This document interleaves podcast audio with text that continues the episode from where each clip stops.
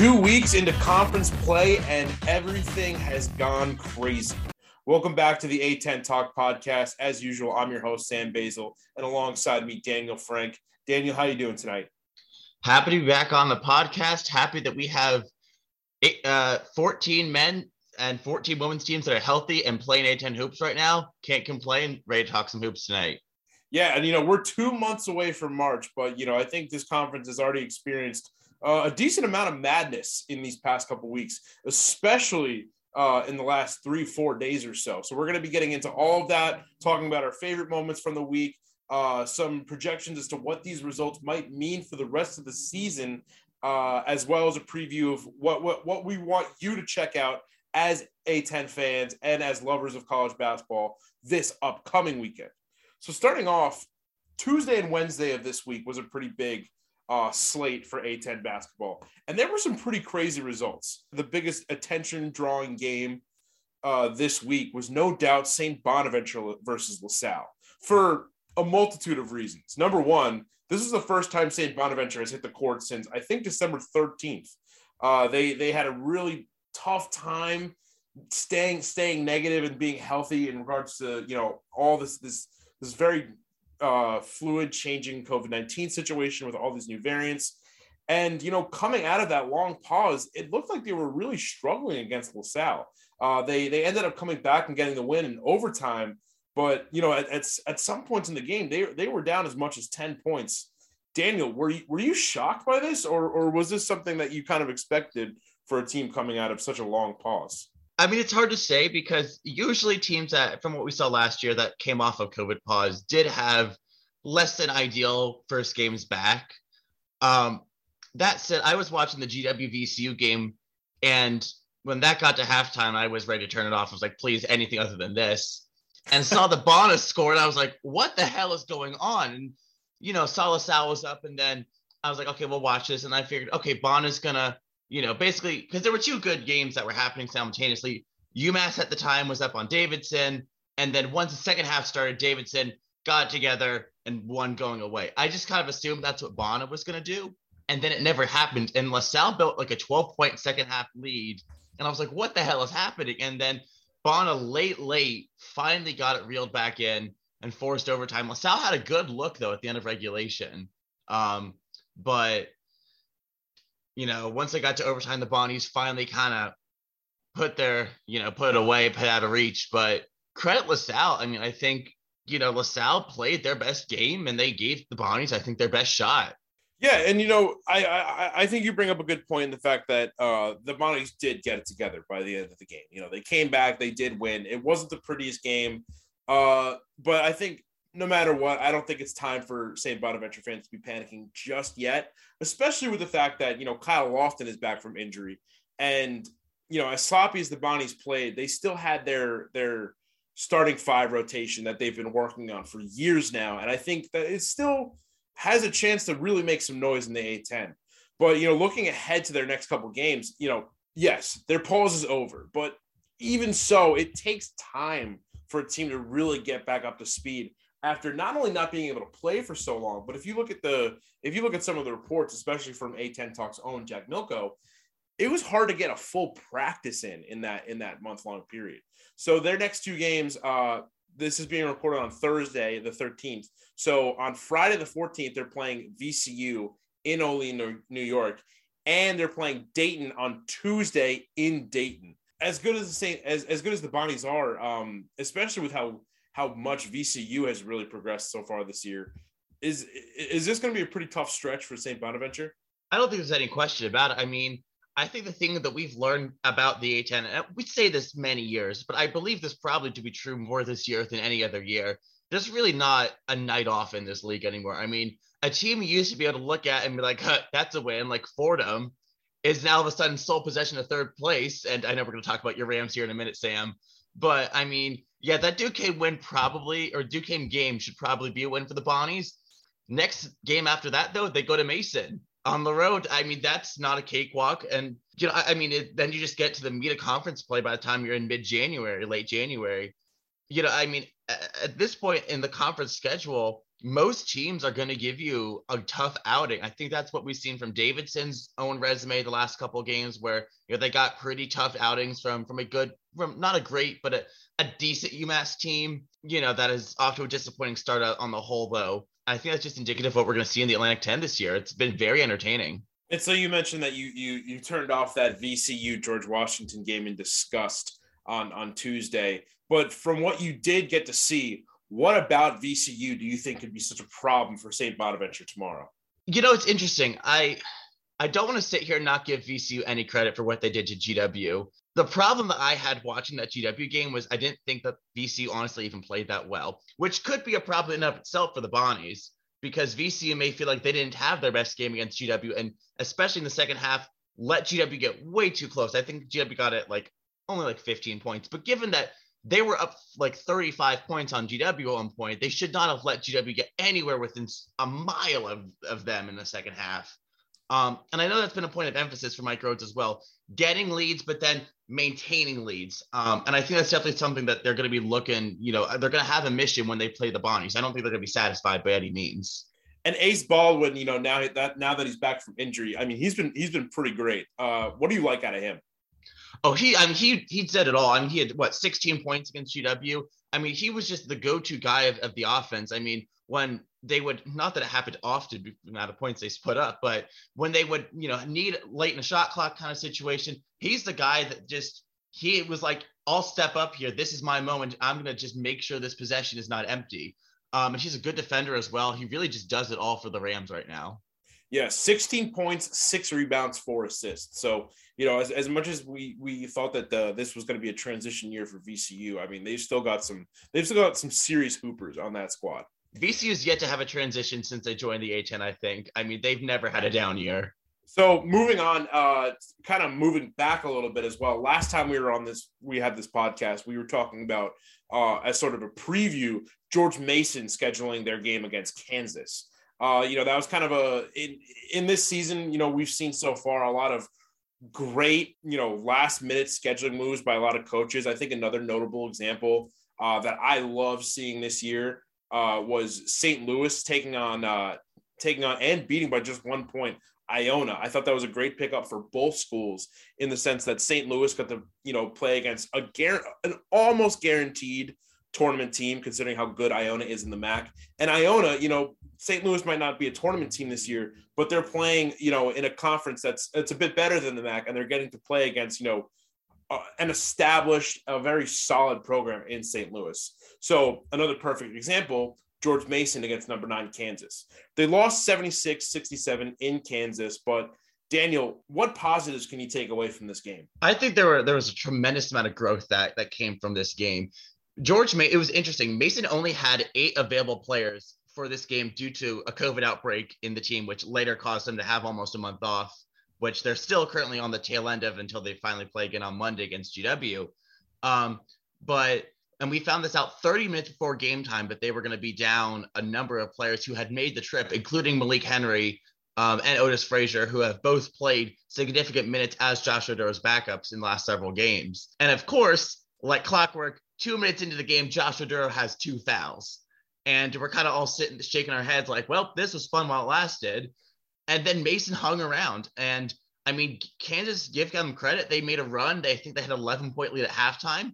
Mason kept fighting, though. I mean, the, the, the whole game, I mean, Devonte Gaines, ticket gains. If you do know, if you do not know this guy's name yet, you need to learn his name because he is arguably the most fun guy to watch in the entire league. I mean, he played 36 minutes in this game, and every single minute he was on the floor, he's busting his butt, giving full effort. 15 points, 12 rebounds, nine defensive boards of those 12 boards. Also had a steal, also an assist and a block, one turnover, only three fouls against. I mean, he basically played the five for the first time in his career because Josh was you know, in foul trouble for a lot of the game. And there was no one else of any size. I mean, Blake Jones played all of six minutes for Mason, and the other two guys were, and everyone else on the team was a guard, basically, that was healthy.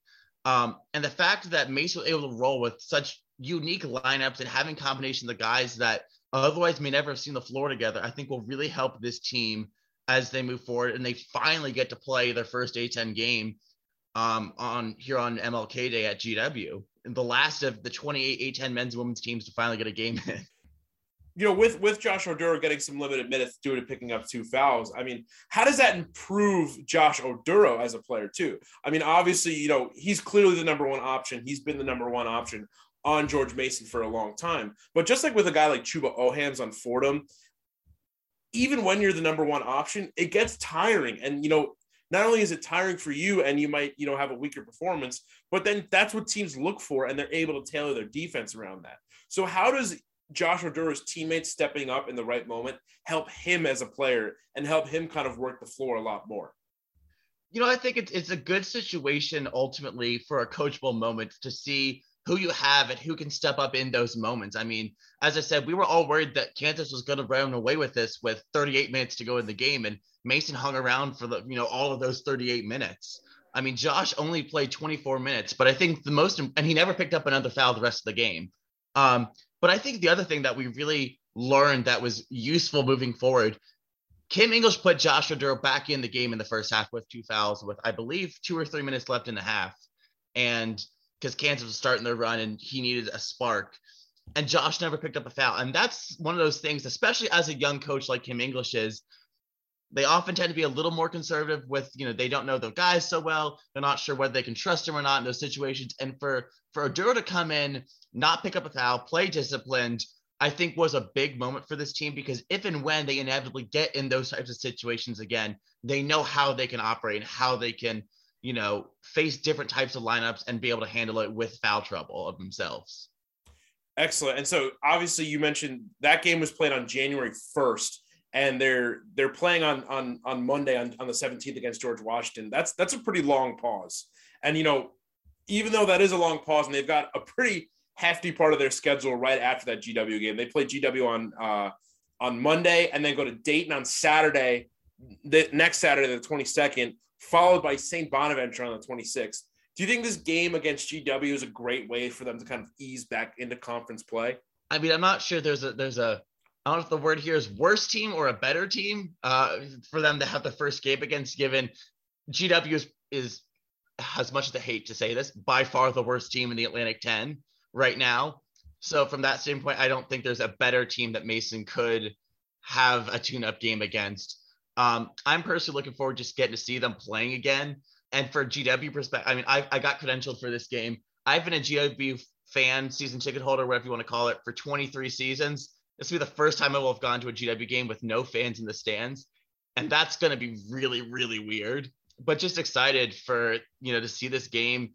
It's the GW Mason games are always ones that I've loved going to because I always go with my father and, you know, grew up a GW fan. Now I'm a Mason student. I'm a senior. It's going to be the last time that Mason men play at the Smith Center while I'm a student. Thought I wasn't going to get to go once they booted the fans out, but happy I'm going to get to go as media. Um, so just really, really excited about this game.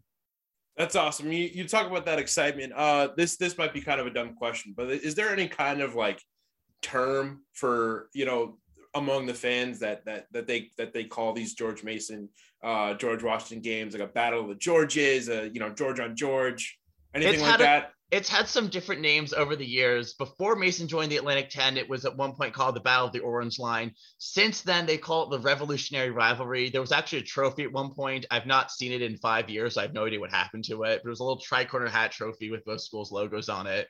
Uh, but yeah, the Revolutionary Rivalry. Oh, because George Mason also was a signer of the Declaration, right? If I'm not mistaken.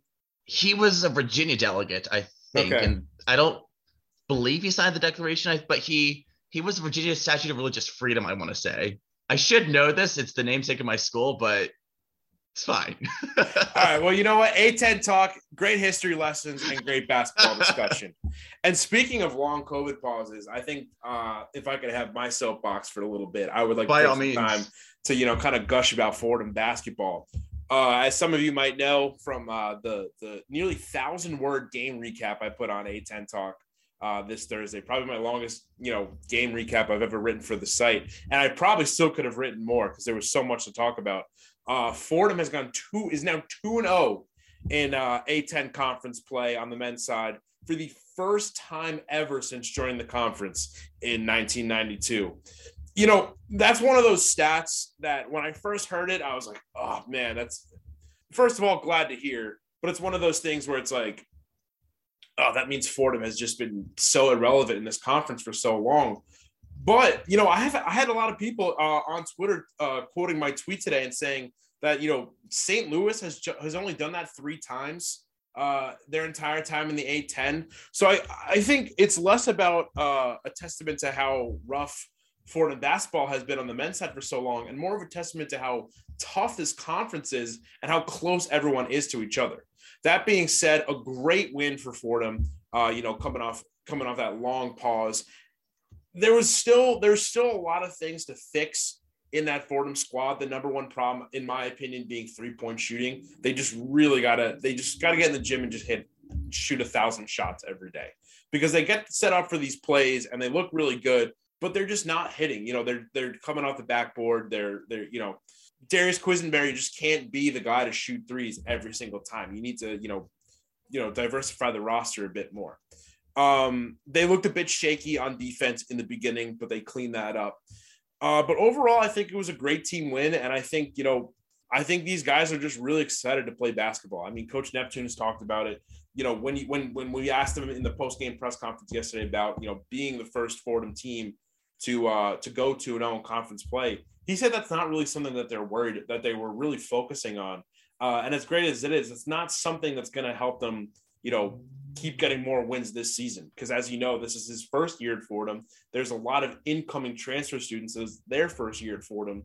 So it's not really something the the the weight of Fordham's past records is not really something that they carry on their shoulders. And I think that's I think that's a great thing, honestly, because it's it's looking towards the future and looking towards making Fordham basketball a much better program. Their game on Saturday against St. Louis might be a bit tougher. I don't I don't know what their chances are going three and zero oh in conference play look like, but you know I think the way the A10 has been uh, rolling out this year, you know I think anything can happen. Um, another uh, thing about Fordham that I, I did not get included in this article because I felt like you know I wanted to talk about the game more Zach Riley has just joined the team. Uh, for anyone who who's listening and is following Fordham hoops, Zach Riley is a player from Australia who just committed to Fordham over the summer, but he has just been able to join the team recently uh, due a to you know Australia's school year operating on a on a bit different schedule than America. You know, obviously because I don't know the Southern Hemisphere things are different, seasons are different, or whatever. So he had that kind of halting his time and coming to Fordham, uh, as well as you know he he had COVID I think at one point early on in January. Coach Neptune said that, so you know it's been a tough time getting him able to come to the team. But I think Fordham fans and and they're still saying that they might even redshirt him this year, uh, considering that they've already got a pretty set rotation and they don't want to shake things up too much. Especially because if you've got him here now, you've got five years worth of eligibility for him you know, in the future. So rather rather hold on to them and continue to develop them. But I just think I just think it's something to to show that not only is Kyle Neptune working on making a solid team in this conference this year, but he's already making moves for Fordham's future in the short term and in the long term. So Fordham fans who have been who, who've been having a tough time for a long time now, including myself, I think there are there there's a sunshine, a sunrise on the horizon. You know, I think I think things are really looking up for this program. So that's that's my that's my four to two cents for this it. podcast. I love it. But uh, so continuing on, you know, this weekend, you know, Fordham's taking on St. Louis on Saturday at two thirty. Uh, we've got plenty of other great matchups. George Washington, George Mason not playing until Monday. Daniel, what's the what are the one or two biggest games that you'll be looking forward to this weekend for A10 play? Honestly, I was looking at the schedule earlier. I think the two biggest games are the two Friday night games. You got Bona going against VCU, and you got Davidson at Richmond. Um, two very interesting games. I think for the Bonnies, especially, yeah, their record's still there, and they're still in Joe Lunardi's next four out, so they're still within striking distance of the bubble. They gotta start passing the eye test, though. They cannot afford another, you know, stinker like they had against LaSalle. I know it was their first game back in a month, but the Bonnies, if they're going to continue to try to be a legitimate at large contender, really could use this win against VCU. And the Rams, on the other hand, could get off to a 4 0 start in conference play, really put themselves in the driver's seat here, you know, to, to look into securing that double bye, you know, early on here. And then that second game, Davidson Richmond, it's at Richmond, which I mean, yes, the Spiders have have really taken a nosedive here. I think um, since the new year, but they're also still Richmond, and you know, it being in you know the Spiders' home arena, I think gives them a boost. I think they're going to be hungry. And Davidson has yes, they they they they are three and zero oh as well. I don't think they've their wins have been as impressive. I think that almost losing to UMass at home is a little concerning. I think this will be a really good test for Davidson here to kind of see where they're at, and it would be really important for them also to you know pick up a road win, get to four zero oh in conference play if they can. That'll help their at large bid as well. Yeah, I couldn't agree more, and I I do agree that it's weird that I, I I feel like the best games this this weekend were kind of front loaded onto Friday. Obviously, you didn't know that the the people who make these schedules didn't know that going into the season, but I gotta admit that's probably one of my biggest gripes about A10 play so far this year. I don't know if I don't know if anybody listening at home or or Daniel you would agree with me, but isn't it kind of frustrating when you're trying to get on a big Tuesday slate and every single game is on at 7 p.m. Yeah, yeah. I mean, especially, well, last night, especially, I was at the Mason women's games. There were six women's games happening. I forgot there were two men's games happening. I was like, what do you mean there's two games tonight? So there were eight games I was struggling to cover all at once while I was at one of them. It was crazy. I mean, but then again, I'm never going to complain again about having too much basketball after we had every team in the conference that felt like had COVID. So. No, that's a great point. I mean, the more basketball, the better. But if I could, if I could, uh, you know, make one request to Commissioner Glade and you know all the athletic directors at around the A10. If you could just space out your games better, or give us some sort of A10 red zone, you know, I mean, I think I think there's a lot of people around A10 Twitter that would that would that, that would you know line up to pay for something like that, myself included. And hey, if you need a host to hop back and forth, I mean, me and Daniel, A10 talk, you know, we'll we're here, it. we're here every week, so just let us know. But you know, those those are definitely going to be the biggest games this week. And honestly, you know, you say that that this this is probably St. Bonaventure's last test, possibly of the season to to secure an at large bid. But you know, VCU going four and zero oh in conference play potentially does that make them a possible at large team? Would they be sneaking into you know Joe Lunardi's bracketology, maybe the first four out or something like that? Yeah, I mean, it's interesting. I think they're to need some help. They're to really need Syracuse to get their life together and make that a better win for them. It's really unfortunate that they they had two close losses to Baylor and UConn. I think they're in a much better position if they have one of those wins. That Wagner loss is to still hold them back. But I mean, look, VCU at the end of the day always controls their own destiny. I mean, if they beat the VCU's next two games at Bona, home versus Davidson, they're both quad one wins, I believe, because it's a road game for Bona I guess it'd be a quad two because is 114 in the net, I think. So maybe it's still, but even so, it's a good, it would be a good road win for them. And then they play Davidson not even a week later. So they get Davidson twice in the next three weeks. And the second one is a road game. You know, VC is going to have some opportunities here to make a case for themselves.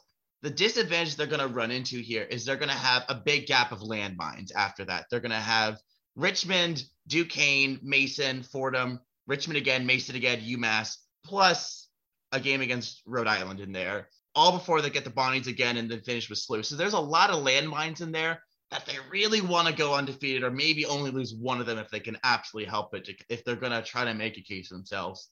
But at the end of the day, they can still win the A10 tournament and the whole thing's a moot point anyway. So we'll just have to. It'll be interesting to see what happens. Yeah. So big Friday. Highly recommend you checking it out. And, you know, of course, since that slate is a bit bunched up, get the dual screen set up and uh, you know get ready to camp out and watch a lot of A10 hoops. So for our final segment of the night, uh, definitely want to talk about a lot of stuff that's been going on on the women's side, specifically with UMass basketball um, and their game against against VCU uh, the other night. You know, I feel like uh, we, we've been talking about a lot about UMass women's basketball this season, and it's kind of been the Sam Breen show. Uh, you know, she's she's no doubt what probably the best player in the conference, best player on the on on UMass. But uh, Sydney Taylor, 32 points against VCU in a, in a big comeback win. On uh, on A10 Talk, uh, Nathan was sharing that video of of, of Coach Verdi. Yeah, yeah, very emotional after after the game. Uh, you know, how much does this how much does this win against VCU kind of encapsulate encapsulate uh, UMass's season so far? I mean, it's. I mean, I also want to set the stage here by saying VCU is a good team on the women's side as well. Like this is not just some you know random Joe Schlo team that they went on the road and beat. I mean, this VCU team is a very talented team. You know, almost had a win against North Carolina. Should have beaten South Florida as well. Had some really near misses. This UMass team, I've said it time and time again, but I don't think you can emphasize enough how special this team is. And I mean, Coach Verdi was very you upfront about the struggles that this team had. It sounded like majority of the team had COVID with some kind of nasty sounding symptoms. It sounded like, I mean, this team, this was not your traditional COVID positive. Ah, it sucks. We can't play basketball. They were in, you know, really not good health, all things considered. And then to be able to come back, not have full practices, you know, for a while, start with a road game at VCU. They got down early and then they kind of won it going away in the fourth quarter. I mean, they they they just found another gear, and it was a night that Sam Breen didn't have her best performance, and to have a girl like Sid Taylor just be able to give you 30 points, boy, does that make life easy when she's doing that. Yeah, 32 points, six three pointers over the course of the game for her 13th game of the season in double figures. I mean, that's that's a pretty impressive resume. All that, uh, all those stats courtesy of Mass Live, by the way. Um, you know, to come to not only come back and then win that game by 12 points with everything that they've been going through. I mean, what what's stopping them from winning the conference right now? Who who's the biggest team that's in their way? Probably right now, it's looking like it's Dayton, and they're going to go head to head with Dayton coming up on, I believe it's Wednesday. Yeah, but before they even get to Dayton, they got two games because they have all these games stacked on top of each other. They have at Richmond on Saturday, Monday, they're at Rhode Island, who's the other team I think that could give them a run for their money. We don't know what to expect from this Rhody team. They're 11 and 3. They have some puzzling losses, but they just beat the ever living snot out of GW on Wednesday night. Rhody's going to be a tough out for UMass. And then two days later, again, UMass is going to travel back home and host Dayton. And talk about a gauntlet of a. I mean, three games in, in five days is bad enough to have two of the top four teams in the conference on that schedule in that time, we're going to really learn a lot about this mettle of this UMass. I mean, if UMass can even win two of those three, they're going to be in, in pretty good shape. I think the interesting thing, too, that we finally, for the first time, got to see because UMass is not in first place in the standings because of their COVID pause, they're, you know, don't have the most wins at Dayton right now at 2 and 0. They're the only 2 and 0 team. UMass is in a string of teams that are 1 and 0. We finally got to see where they are for their at large. So in their the newest bracketology from Charlie Creme, UMass is the first team out, which Charlie Creme's never been great at what he does, so it's kind of a grain of salt. But it's I think a good benchmark for where UMass is with their net ranking, with their resume as a whole, and they're going to get some you know uh, some more games against better net ranked teams like Roche, uh, sorry Rhode Island and Dayton in the next couple days. So UMass can really help solidify their at large position nothing else, you know, in the next couple days. And that will really be helpful for the conference to, you know, try to get two teams in here. So you mentioned uh, the fact that, that UMass is playing, uh, what did you say, three games in five days? Yeah, that's that's pretty insane, and I think I think it's a uh, it's a pretty stark difference from last year. I mean, it's it's an improvement on on what we saw last year in some ways, but it adds a whole new challenge for a lot of these teams. While instead of you know lose losing a game and then you know thinking it might get postponed, where where it just gets canceled. Uh, like for example, I don't think most teams had a single game that was postponed made up later on in the year last year. But now we're seeing a lot of teams, especially in the A10 on both the men's and women's side, you know, really loading a ton of games in February. This this this February I think is going to be a huge gauntlet for a lot of these teams. Uh, making their schedules look almost more like NBA teams and WNBA teams than than college teams. So with that change, do you see some of these teams, you know, possibly enacting some sort of NBA style load management? Could we see maybe a game, a UMass women's game, where they've got a long stretch where you know Sam Breen might sit, uh, you know, against a weaker opponent just to conserve her for a bigger game? You know, it'll be interesting. I think one of the things that the Atlantic 10 is trying to do, I don't know if folks have seen this in the news, the A10 has applied for a waiver from the NCAA to be able to have redshirt players be able to play in a limited number of games if they're limited due to if the team is limited roster wise due to COVID constraints. So that'll be interesting to see you know, if that goes forward or not. But it was interesting that the Atlantic 10 was the, the conference in the country that was spearheading this. But you bring up an excellent point. Um, And especially if you're looking at the women's side, yes, they play two less games because women play a 16 game season, the men play 18 games. But the women's season, by virtue of that, is a week shorter.